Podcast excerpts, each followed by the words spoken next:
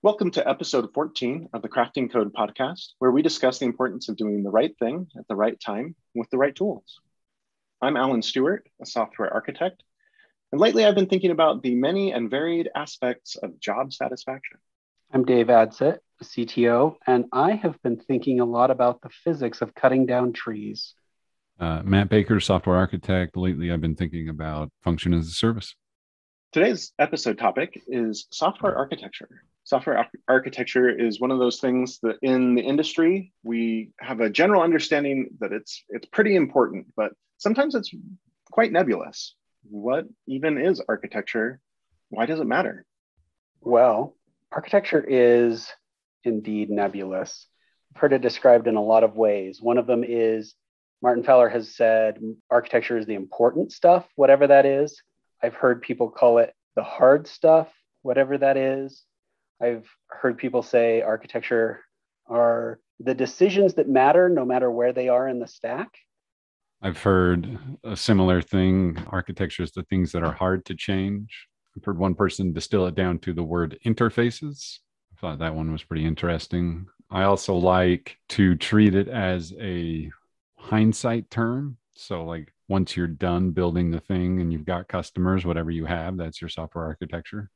so it's kind of an emergent property. A few others for me. Um, I think at times this is like a, the term that's so overloaded or often overrated, and it can get to the point where it means just about nothing, depending on the context.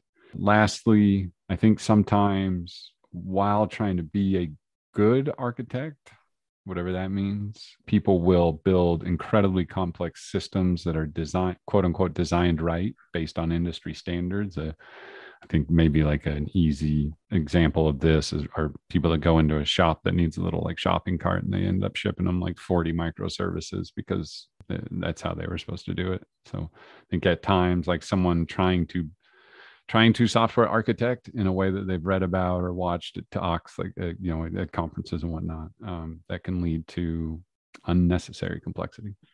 I think if i'm going to be the least charitable software architecture is the stuff done by the people in the ivory tower that we later ignore.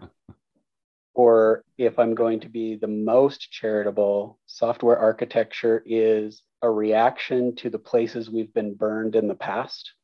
Maybe that's not the most charitable, but maybe that's just an acknowledgement of the humanity of the people writing software. It's it's interesting because I believe that everything we've just said, all these different angles on architecture, are probably all uh, not probably. I think they're all correct, and there's a big contextual component of this that probably determines what's most correct for your given situation. But I think what we've successfully demonstrated from the outset is that this term is overloaded and uh, means different things to different people at different times. Well, and just that there's so many different kinds of systems and there's so many different goals that people are working towards. In a business, software architecture may be about how do we deliver functionality and make money with a reduced spend. And for an open source project, then architecture might be how can we allow a lot of contributors to work in this stack? How can we expand the use of this you know, free software that we're giving out or potentially build a business on the side of it?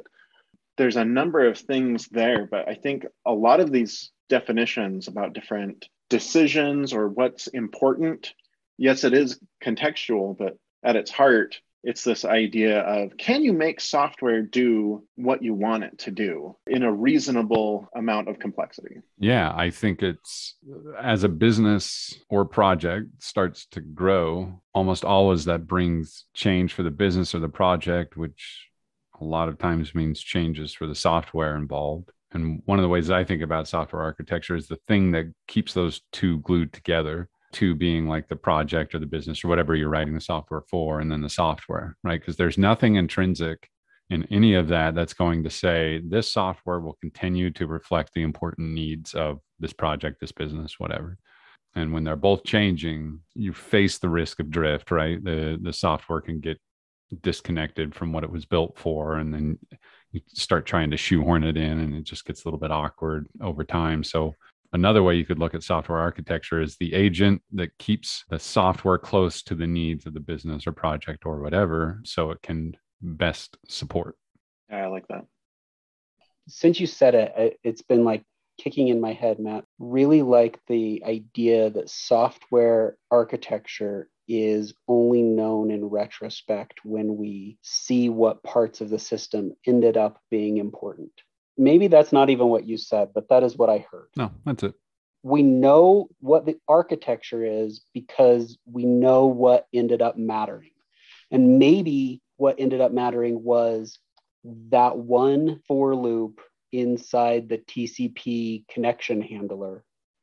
And maybe what mattered was the interfaces between the microservices that the different teams all agreed to. So, question, Dave, when you say mattered, like there's a value statement in there, right? Like these things are more important than these things. From what lens do you find that you can most effectively make that consideration? Like, how do you say, like, mm, this part of the system mattered and this part didn't? It, like, what what drives that value judgment? I think that it's the stuff where it either cost the company a bunch of money or a bunch of time, or saved the company a bunch of money or a bunch of time. I was listening to a business podcast recently and I learned that at Facebook, because they're operating at such a huge scale, they make a jacket for people who save Facebook a billion dollars because that's possible at that scale. Also, thanks for the billion dollars. Here's your hundred dollar jacket. Seems like once again the industry not valuing engineering for what it is. But let's set that one aside. But it's the stuff where you end up finding the, the critical bug that was such a huge problem for so long or you do an analysis and you find that the that function gets called hundreds of thousands of times and always performs well i think those are the things that matter I think at the end of the day, it kind of comes back to what does it mean for the business? Does it mean the software performs well enough to close the deal, or the software performs poorly enough that it prevented the deal? I think the perspective in either one of those scenarios, there's this element of like, well, what did it do for the company? I actually had a strategist call me out on this the other day. I'm going to call you out on it, Dave. The business, that term, not picking on you, Dave. I do the same thing. I've just said it in this call, but he stopped me when I said the business and he kind of laughed and said, Why do you do that? Why do you separate your work from quote unquote the business when when obviously you're the same thing? And what is it, it's driving this point for me. How you determine a successful architecture, what parts of your architecture mattered, I think almost always comes back to what well, what did you do for the thing that's making us money? Did you really hurt it? Was it a detriment, like you pointed out, or did you make us a ton of money, or did you enable us to pivot quickly, uh, I don't know, integrate an acquisition quickly, whatever.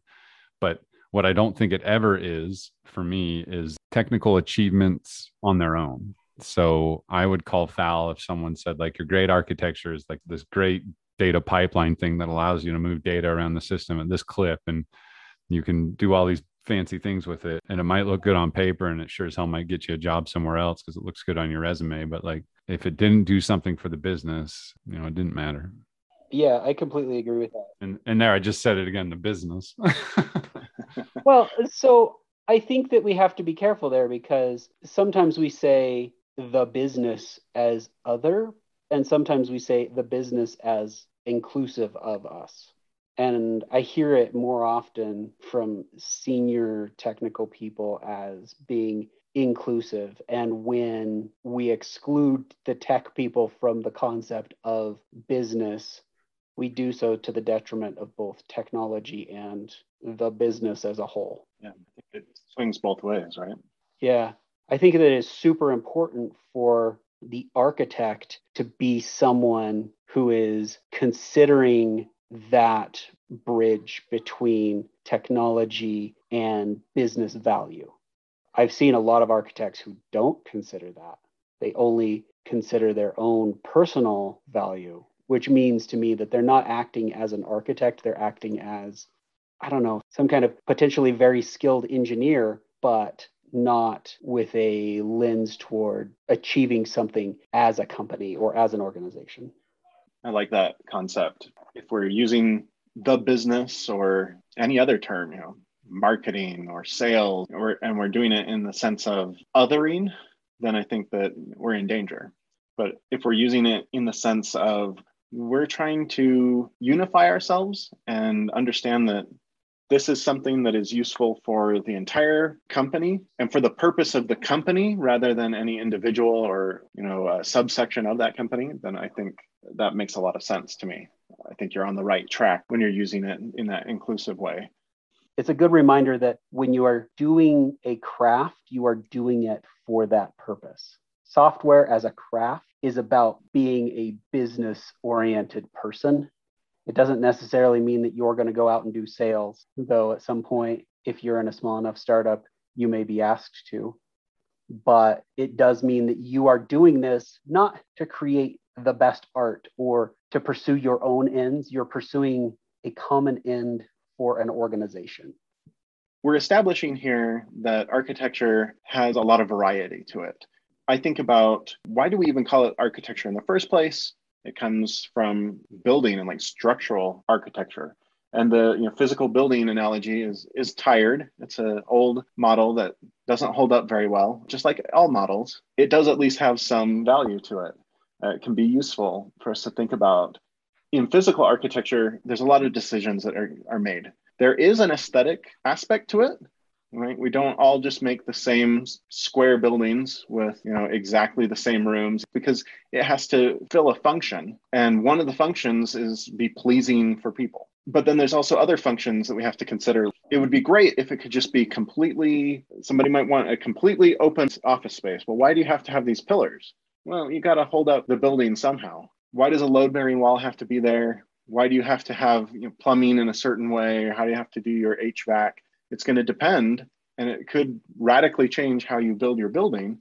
Likewise, with software architecture, there are decisions that we have to make that determine the success, right? Is this thing that we're building built for purpose? Is it actually going to accomplish the goal that we set out for it?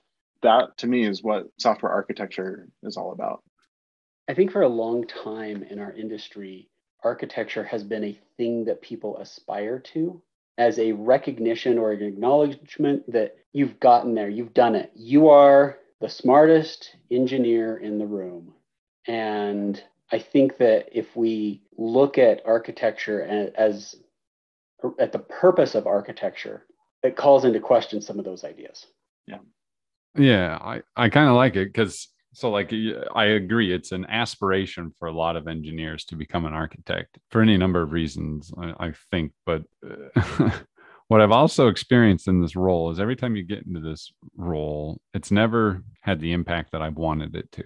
I've struggled to understand that for a while. I got some clarity on it, trying to found and build a startup.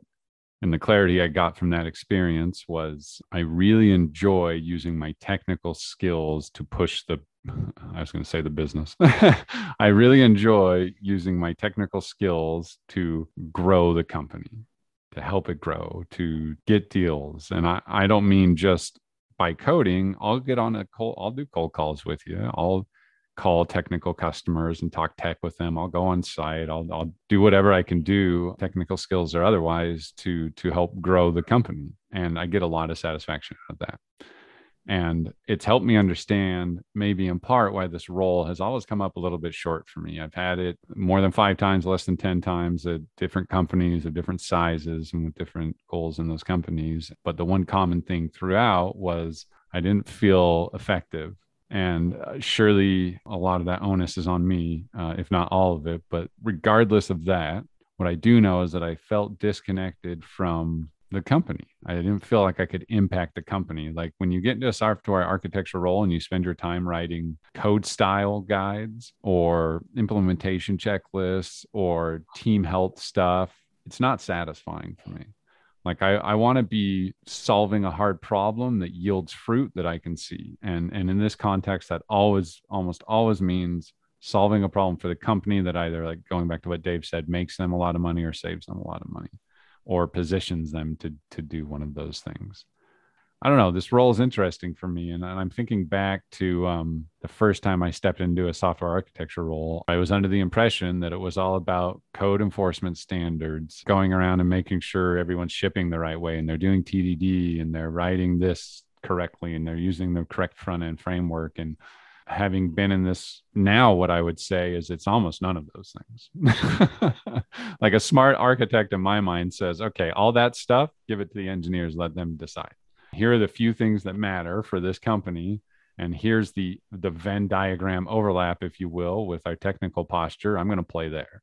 Like I'm going to make sure that the work that you're paying all these expensive engineers to do is right on point for what the company needs. And to do that, I'm going to need to step out of this purely technical top of the ladder rung role um, into an adjacent space. I'm going to have to go talk with salespeople. I might go out on sales calls. I might go sit with support. I might go sit with product marketing. And, and that's for me a mark of if we can pin this down, this term software architecture um, or software architect, a mark of a good one for me is someone who understands that that yes they have all that technical prowess um, but it's really not the time to flex it in that way you know you're not there to tell other engineers how to code now and like i said i think the smart architect steps back says all right you engineers got it.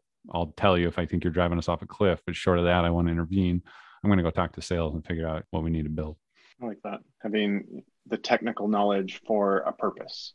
And i think it is okay to aspire to an architectural role. I think that there can be some real big value that comes out of it, Matt. But uh, to your point, it's going to depend on what it is you have envisioned that you're accomplishing in that role. If you're aspiring to be the one in the ivory tower who hands down instructions for uh, the unwashed masses to build these, you know, Egyptian pyramid-like structures, where you know the the more people you have working for you, the better maybe that's not so good. Maybe that's not the best way to deliver business impact. I mean, I know that I spent a lot of years getting really good at writing code and tests and delivering product to production so that I could finally graduate to a role where I didn't do any of that and instead made PowerPoints and Visios and Miros and went to meetings. Isn't that the dream of every engineer? I know that all the engineers on my team talk all the time about how they can't get enough meetings on their calendar because meetings are where all the real work gets done. For me, it's that application. Just like you're saying, it's it's not that I want to go and do something different. It's what I want to apply my technical skill in a way that matters. Yeah. So for, for me, a good architect is going to bring business value, but also have, you know, that technical know-how can we get something working well? Can we apply systems thinking to understand how the technology is going to work with our people systems? Uh, sometimes we'll talk about uh, socio-technical systems. That's a big deal. You know, design and communication are a big deal if you want to be able to have an architecture that meets a purpose because it's hard to hold a vision in your head of something that doesn't actually exist in the physical world we draw lots of boxes and lines and we have diagrams and you know code analysis tools that print pictures for us of what this is. But it's very abstract being able to take those technical skills and use it to communicate with humans is insanely valuable. I was reading various definitions of software architecture leading up to this podcast and software architects, and a subset of it is enterprise software architecture. I'm sure there's a technical definition for the difference. I will say that that difference has never mattered to me. But that being said, enterprise architects, I think in their definition, call out what Alan just said the, that they act as the bridge between technical capabilities and strategy, you know, for the company, what the company needs to go do. And they kind of doubled down by saying a good enterprise architect, quote unquote good, will be able to deliver plans that only need authorization from the execs. So, like if you're an exec, according to this article um, or this definition, a good enterprise architect would bring you a set of options for a choice that needs to be made, right? I, for whatever whatever uh, goal you're pursuing, the architect would say, okay, well, here's here's your five options they're all vetted here's your trade-offs here's your cost which one would you like to do? And you go forward. So in that way it's pretty on the nose to what you're saying alan right? They act as that go between yeah. Helping people understand what does this even mean? I love the concept that architects provide options and then your architecture generally is about that. How are you giving the business options to succeed? Because they're not going to be able to figure it out it's a way of leveraging your technical expertise developed over many years of doing technology to help build a successful business. Hopefully, we all want to be part of a successful business. Building a good architecture, one that does enough but doesn't do too much, leaves real options open as market conditions change, whatever, allows people to maximize their productive value. All of these are key components of architecture. I really like what you said there, Matt, about laying out some options and the consequences. You know, here's the pros, here's the cons, here's the doors we open, here's the doors we close. We can't create a perfectly flexible architecture that allows every option. We have to make decisions in both business, company leaders have to make decisions about the direction of the company and the strategy of the company. And we need to reflect those decisions in our technical systems at whatever scale. And that I think is an architecture fit for purpose. When the architecture, as defined by the architect architecture team, meets the needs of the business now and next, you know, wherever the business is going. And it's going to have to change over time because every business that is successful changes over time. I think it's really interesting to think about architecture and the way it changes. You have your system at some point. We have this code, we have this you know, website or app or uh, whatever it is, and it can do these things. What next? You could do nothing, which is also a decision because the world will continue to change. And you know there will be security vulnerabilities. There will be new technologies that come out. Maybe the stack that you're on gets completely obsolete. So you you need to be able to change in some way or another. Where you are at any given point isn't actually all that interesting. What matters is where you're moving. How fast do things need to change? Some systems don't need to change. I mean, I think we hear sometimes about you know legacy COBOL systems, for example, or you know around the turn of the century there's a lot of to do about y2k and what is this going to mean for all these businesses that are built on these old technologies. In some ways it's terrifying like how come some of these systems haven't been updated? But on the other hand they're working just fine. They haven't been updated because they haven't had the need to change. Maybe some of them have needed to change and not been able to but but others have not had to change at the same rate. A good architecture is going to allow those things that don't change to settle in and get solid and be maintained because you don't want them to go completely obsolete. But if they don't have to change quickly, then don't do all the overhead that's required for things that change quickly. Save that for the things where you really need that business agility, where you need to be able to react to market forces or changes over time and that's where you put in your effort to make things flexible or fast that need to be fast, that can change quickly. You said something there that's really, really interesting to me. And I think that it's the idea that I used to have about software architecture is that as an architect, I had to predict every potential change or configuration or option or whatever. Think about everything I knew about our business, our customers, et cetera, and what are all the all the possible options and bake them in because we had really long delivery cycles in our systems. And now, as a technology leader, I think a lot more about how can I make it cheap to change? And that's going to mean leaving out a bunch of optionality. I'm not going to put configurations or, or options in the software when we design it and then build it. Instead, I'm going to keep the system clean and keep my delivery pipeline flowing and ship to production two or three times a day. And when the needs of our customers and our market and our business change, the team will react as necessary. And I feel like that means that the architect needs to focus a lot more on the socio side, the people side of the t- socio technical system, and a lot less on being the best guesser about which things to put in the XML config file. It's amazing to me, and it never ceases to be amazing to me, how often engineers fetishize generality and like configurability. Reuse.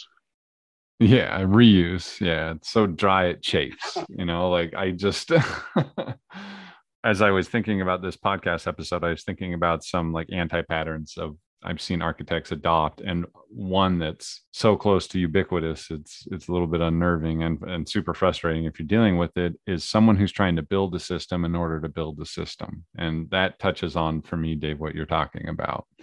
Like I'm going to build this system so well that then we can build our product on top of it. And it'll be so flexible and no matter what market conditions come we're going to be able to pivot. And i get why they do it. I get it. I get it. I get it it's also like totally wrong to me. Um, and the reason it's totally wrong to me is a belief that a single use purpose built system is more configurable more extendable and more adjustable than a configurable system if you know what i mean. Like if you set down to write some code for a problem and you only write the code that's necessary to solve that problem that's going to be more adaptable to change than like the huge system that you went and built that's super configurable and generalized right? Because there's just too much weight in the second option. Like i, I don't mean to belabor this point but this thing comes up for me so much.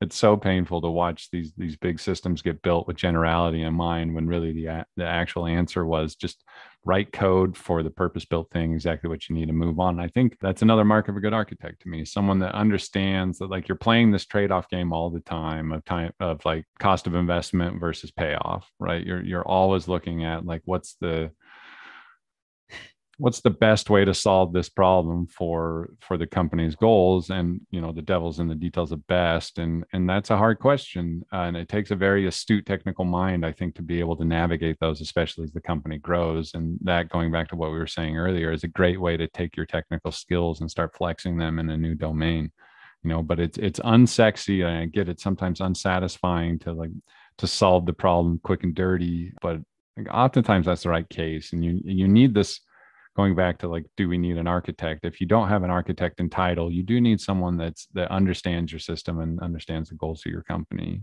well enough to be able to make these calls. I believe that you can't not have architecture. If there's anybody who does something with your software they write code or even are configuring low code tools or something they're participating in software architecture even the intern who's learning to write their first lines of code, they are an architect. Now, that might not be their title, but they are architecting something. They're doing some kind of software design, and you can't get away from that. Now, you might not have that title, and you may have good reasons to avoid that title. But uh, in my estimation, everybody is participating in software architecture. It's just a question of at what scale the people who we tend to call architects are often operating at a higher scale where they're working across multiple teams or across an entire business for that purpose, for the purpose of the company. How do we accomplish the company's goal? So, holding that train of thought, Alan, how would you field the question Do we need architects? I mean, I would say yes, you need the role. I don't know that you need the title, and it's going to depend a lot on your situation in a small startup, you might have silly titles It won't matter. You're the grand poobah of keyboard whacking. I don't know. That to me is l- less interesting. It's important in as much as we need to be able to find ways to communicate the types of work that we are capable of doing. And you know, we want to be valued in the market for the skill level that we're at. But uh, let's face it, that whole model is kind of broken anyway it's it's impossible to tell the difference between a kid who just got out of college who's really sharp, bright, works hard and delivers a ton of value to the business and yeah, they just got out of college so they're junior, but what about the person who's been in the, in the same job for 10 years and they're just kind of phoning it in. They're not really participating, but they're senior because they've been around for a long time. So the whole model is kind of broken there's no there's just no way to communicate effectively what someone knows and how they're going to impact the knowledge work at some other company that has a completely different context. Yeah i agree. And it's it's a total loaded question right? Because there's like it ignores the other variable there which is um how much it's uh, situational or how dependent on particular context it is. I uh, I've been asking myself this question over and over again the past week leading up to to this topic, and if I answer the question specifically from the lens of how I've been deployed in the architect role, I don't know because I will tell you that like it's always been a little lackluster. Like I've always felt a little bit like I could be doing better given a different position. You know what I mean? And I'm not quite sure why. Like if you, if you gave me a couple beers and and said, Matt, what's like your unfiltered super bias stance? I'd say like, well, the execs just never valued my opinion, right? And like that's a pretty sob story position right like they just didn't listen to me like had they just listened to me and and so like i don't think that's right i think that's more like um catharsis than answering it that way but there's probably an element of truth there where like just because the technical track observes this as like the top of the the top of a particular technical track doesn't mean that anyone else agrees right? And when you get into this role like maybe you'll have the respect and the reverence of um, other technical people in the org right? Like engineers might come to you and say what do you think of this design? But it's definitely i've never experienced this role as okay now you have a seat at the strategy table. Let's talk about where we're going to take the business and matt we're going to help we're going to lean on you to help us understand what's technically feasible like that's the ideal role for me. That's what I want the role to be. In practice, it's never been that. And I don't know why. Like I, I could go through and cite a bunch of like I could point fingers, I'm sure, at a lot of different reasons, but it's it's never been there. And I think it's a shame because I do think that it's it's a great way to leverage technical talent. Like CTOs are awesome, but they're not always the best person to ask the most technical questions to not because they couldn't answer them, but they're just not doing it day to day. They're in a slightly different role. And I think that there's an, a chance for architects to augment what the CTO is doing, be a technical representative for, for the strategy. And uh, I don't know. I don't know why it just never realizes. And maybe it does at other companies. I've, I've never sat at one, but I've always felt that it's a missed opportunity for sure. So, one of the things that I have thought for a long time is that the closer you get to the seat of power, the easier it's going to be to frame technology decisions in terms of company strategy, the goals and outcomes of, of the business that you work in. And what I found is that that doesn't matter so much as your desire to do it and you're sh- struggling to do it well. It's a skill you have to develop. And I think it's a critical skill for anyone who is in or aspiring to an architect role or title, you have to be able to think in terms of why does this business exist? How are we accelerating this business using technology? Is technology the right answer for what we're trying to do? You know, I think I've quoted this before. Dan North has said, if you don't do software, that's how you win at software. I think the same is true for a lot of things. Like there's times when I have wanted to build the best event driven microservices, multi team system. But at the end of the day, maybe a monolith supported by a small team is going to solve the need better. And that is something that we have to either have intrinsically or mature into or develop as a skill. And that's thinking about technology as a solution enabler rather than as an end unto itself. That's right. I've gotten in trouble a couple of times when it comes to product management and discovery because sometimes I feel like product managers slip into discovery as an end rather than discovery as a means to the end, which is delivering a good product that meets the needs of customers. We do exactly the same thing in technology we build technology as though it were the end. The reason the company formed is so that we could have these seven people over in this room write code. That's not why the company formed, almost in every case. The company formed to do something else, and you get to help by using special skills that other people don't have. I've been talking the past few episodes about house stuff. I've been in the throes of fixing up a house and then selling it. It's now sold.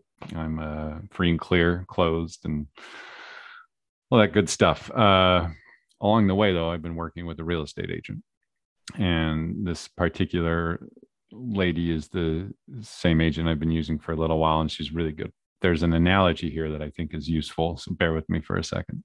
When I'm talking with her about real estate stuff, she there's a pattern she follows. She almost never brings problems to me without solutions. So she'll even if the problem happens like three days prior to her bringing it to my attention, she won't bring it up until she's gone and done some work and said, and here's the things you can do.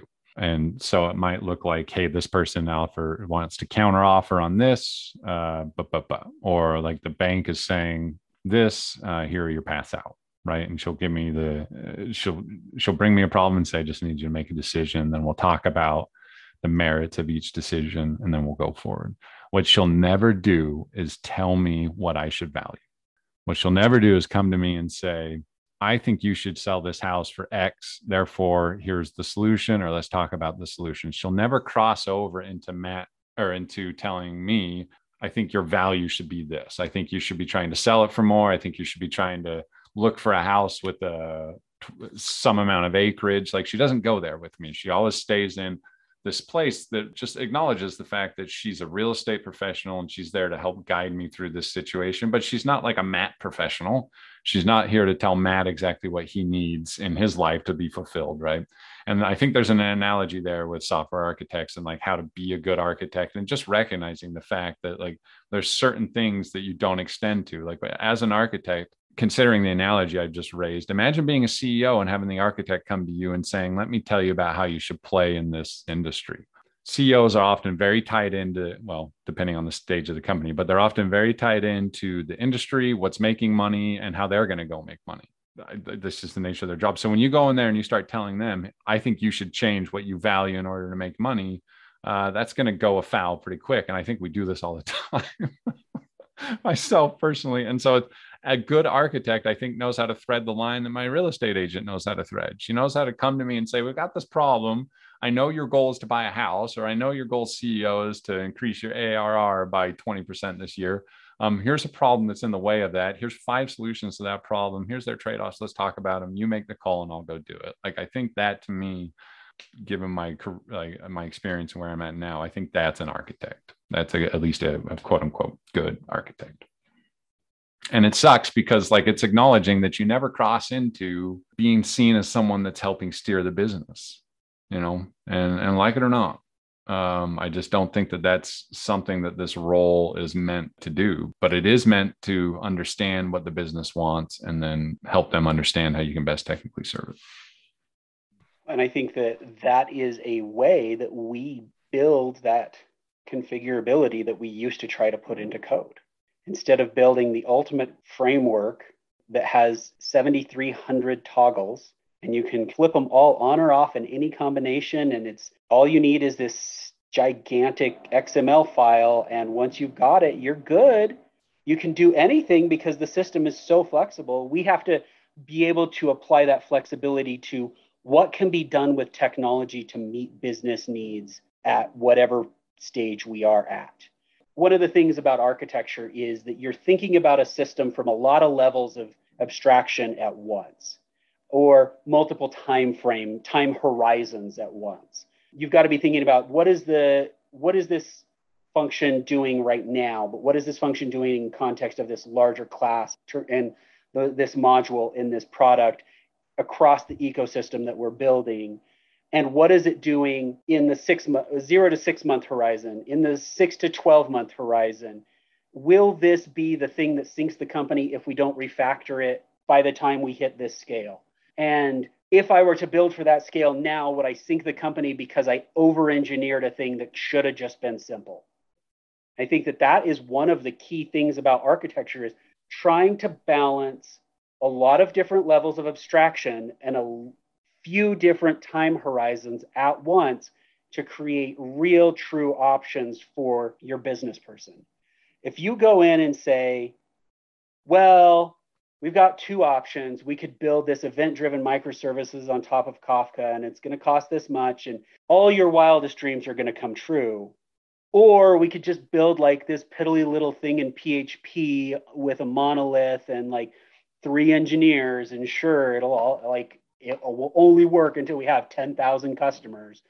do you want to risk the business on only having an, a system that can scale to 10,000 customers? Like, if we try to frame the options as though there is a clear and obvious choice, that is an area where we as technologists get in trouble. First of all, there isn't just a clear and obvious choice always, or even often, but also it makes people who don't come up through a technology path more skeptical of us as the expert with the secret knowledge who is trying to manipulate them. And that I think is an area where I hesitate to use the re- word resentment because I don't know what is going on in other people's heads. But I have felt as though that were a motivating factor in some decisions at some points in the past in my career. Yeah. The ruler is always a little skeptical of the scribe. I will point out that uh, we're talking a lot about business. I think that these apply equally as well to other kinds of projects. You know, when we're talking about open source software, for example, software architecture doesn't go away just because you aren't in business. There's some kind of goal. And by and large, most people who are getting paid to write software are in some kind of business. And so that's just naturally where the language goes. I also want to indict leadership a little bit here, going back to the business thing. We've been highlighting the error in thinking that tech is a means unto itself or product is a means unto itself. That is to say, it's an error to think that if you build the most technically sound system, you've done a good job if you were building that for like a company strategy, because the only thing that says whether or not you've done a good job is how well it enables that company strategy, you know, technically. We've also talked about the anti-pattern that architects fall into where they, you know, they just again, they value tech unto itself. And I think that sometimes it's because they're not experienced um, or they just haven't learned that lesson yet. I think other times it's due to a vacuum they exist in because leadership has not created clarity. So, one of the things that can be very frustrating as an architect is when you're charged with this system and you actually don't know what it needs to do because you're not getting the clarity. And try as you might, you don't get it. So, there's there's so many facets to this role, this title, how it's going to go at a company. If I were to take a new job as an architect, probably the only question, and I had one question to ask, let's say in the interview, um, for the sake of conversation here, that question would be, What am I responsible for? And if I don't get a clear answer on that, I'm out. Right. If it's not, if it, the answer is like, well, just make sure the system works well or make sure the engineers that, no, no. if you can't say something to me like, I need you to focus on this area of the business that brings in 10 million a year, and I need you to make it bring in 25 million. All right, then we'll talk. Right. But that clarity is so often missed. And so I, I don't want to come off as saying, well, it's all leadership's fault. Surely not. But sometimes it is. And I think one of the times that's commonly the cause is leadership not taking the time to create clarity for any number of reasons. I don't I don't know why that happens, but but I I'm sure everyone talking right now and people listening to this can empathize with uh, how frustrating it is to be there saying i'm technical here's my skills i can do it and just not being given any sort of direction or clarity as to you know what the company needs. I'm willing to go a little bit farther and say that it is always leadership's fault because leadership is responsible for setting direction and building the system. That means if my team fails it's my fault. If my team fails at delivering what we need as a company, I have failed because I didn't set them up to win. There may be some unwinnable situations, but you still didn't win just because it was an unwinnable situation. And I think it's important to remember that everybody involved is human. They're all going to make mistakes. So architects are just as human. They're going to make some mistakes. Business leaders are going to fail to create clarity or fail to understand why this thing is important because they just don't have great visibility. And, and that might be a communication problem where the technical person didn't explain it well enough or didn't put it in business terms.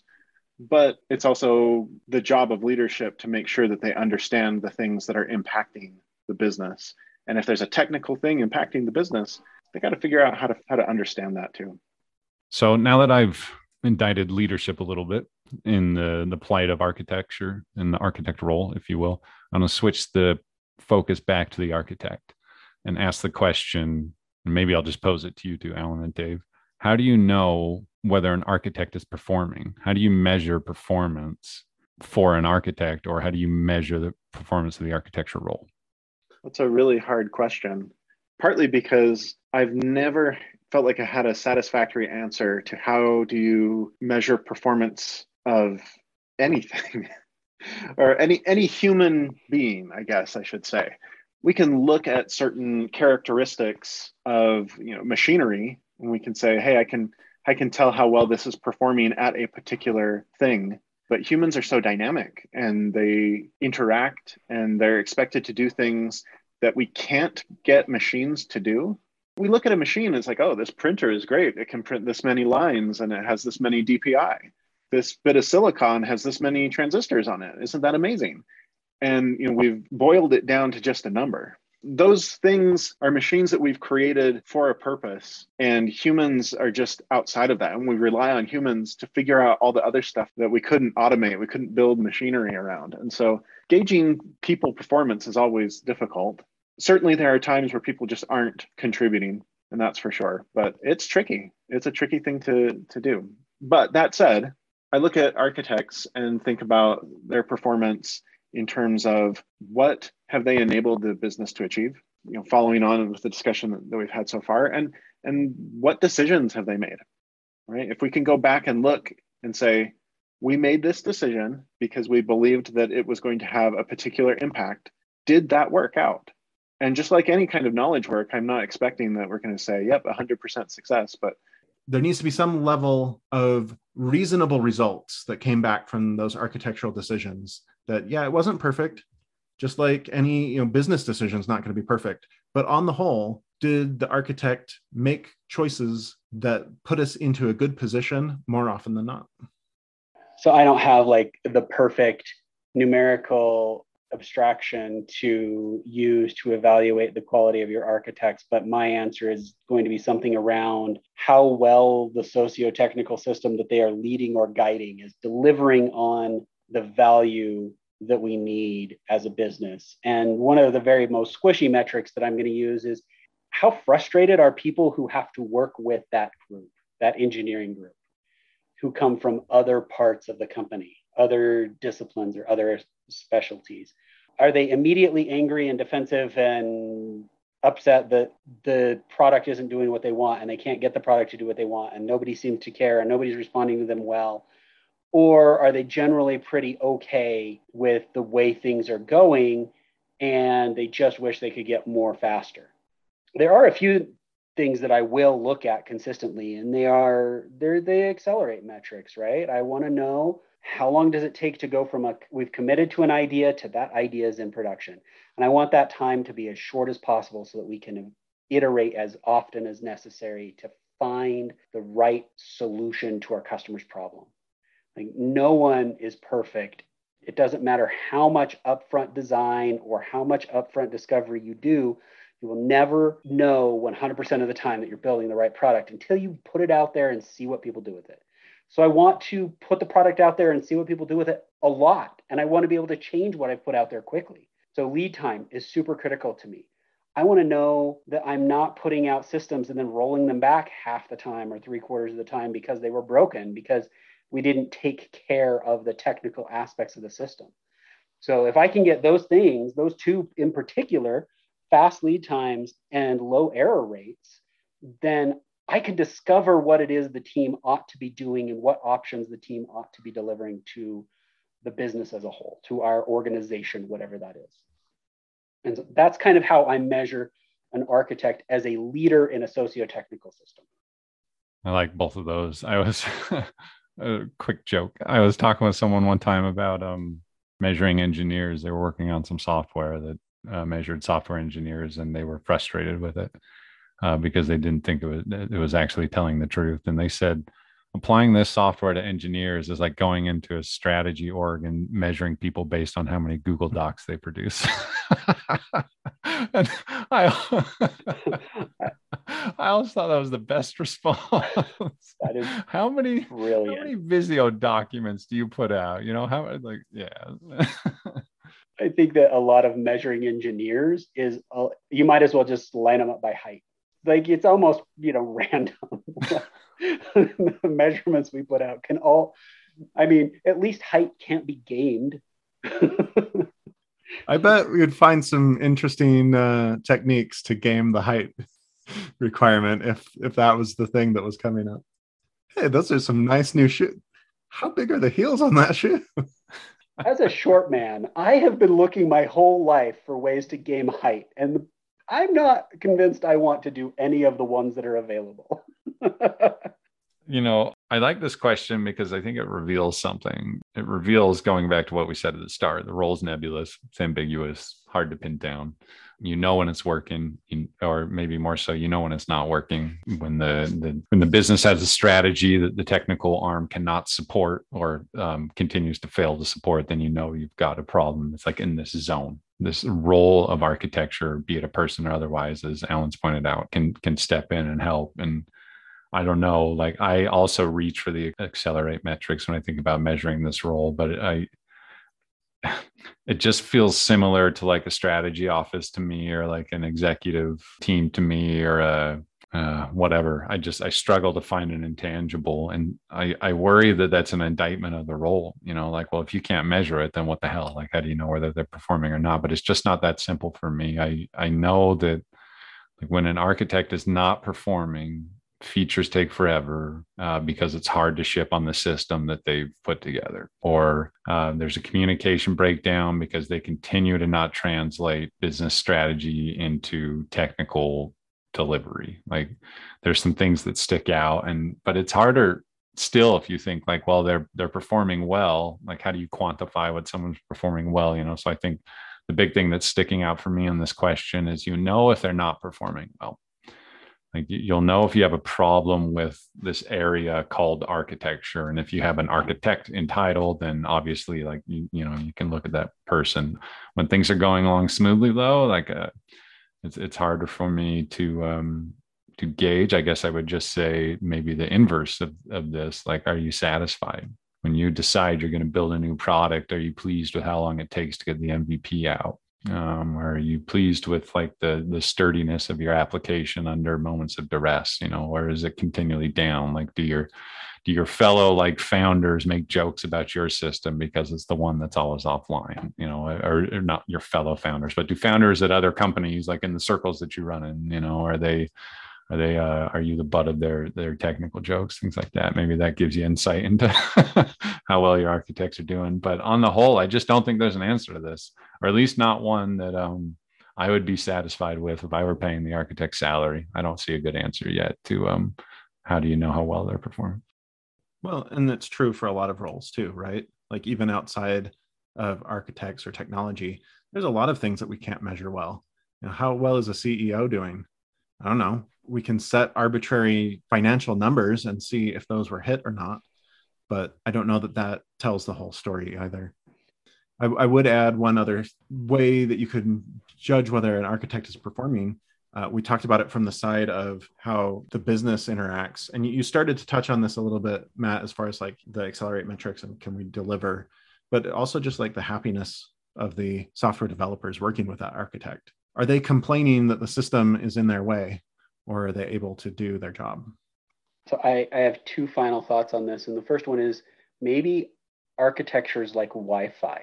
No one notices or thinks to say anything if it's going well but as soon as it's not working, everybody in the company will let you know a few times.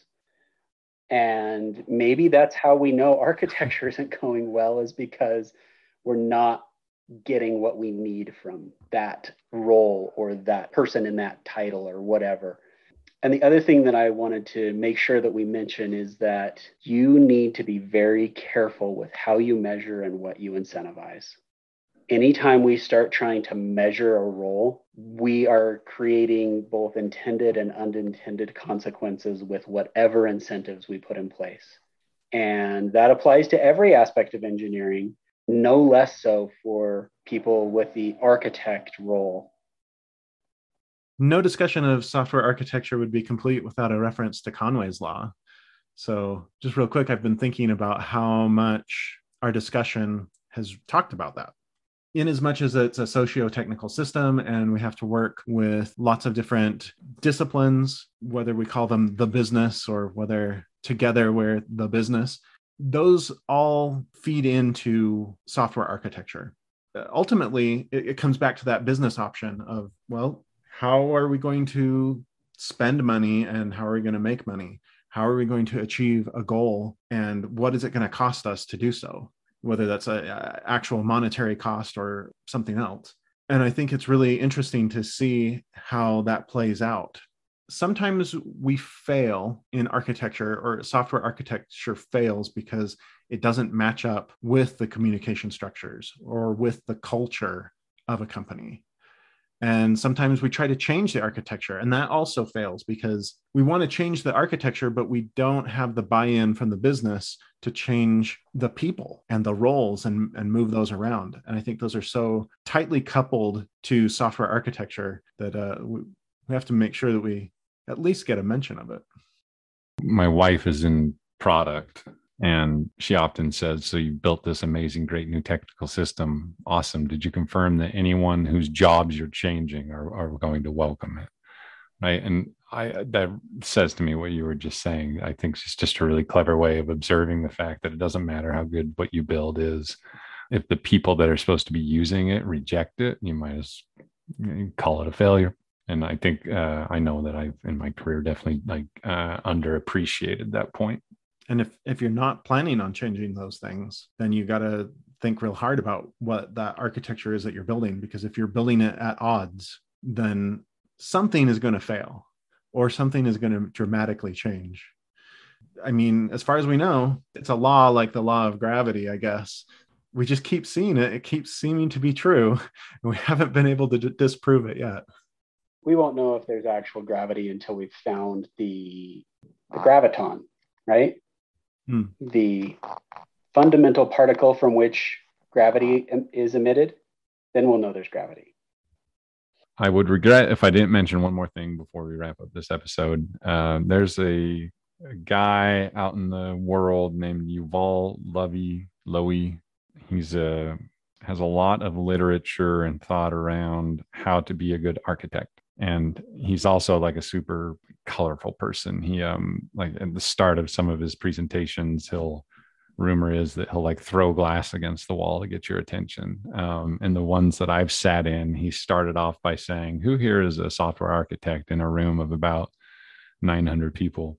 And we most of the people in that room raised his, their hands and he responded by saying you're all a bunch of idiots he's all you're he said something like you're all swimming around in your own so and so and you don't know what the hell you're doing or something like that and like you think what you want about that intro but that's what i mean by he's very colorful he's very loud and and uh, he'll get your attention in interesting ways.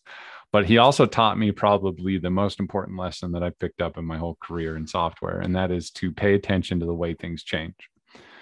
He calls it uh, decomposing based on functionality or functional decomposition as like a massive anti-pattern and then the correct way to do that is decompose based along the axis of change. Uh, a lot of big terminology in there but just very fundamentally the thing that i took away from him in system design is design your system around what changes. I'm not going to expand on it more than that because i'm sure we could spend a lot of time talking about it but uh, when you're designing orgs, when Alan was talking about Conway's Law, right? When you're designing orgs of people, when you're designing the technical systems to fit them, and when you're trying to figure out like where extension needs to be in your system or where points of configurability, whatever. I think that as an architect, if you take away nothing else from this, take away this idea, or what I would say is take away this idea that things that change together stay together, build your systems based on the way they change, and group things together based on the way things change. Thanks, Matt. With that, we'll wrap up. Software architecture, it's important and hard to understand and hard to really put your finger on, but we just can't do software without it. As always, we recommend joining a community of professionals by attending a software crafters group or meetup near you. The Utah SC group at utahsc.org meets the first Wednesday of each month, currently virtually. Perhaps we will talk about software architecture with you there.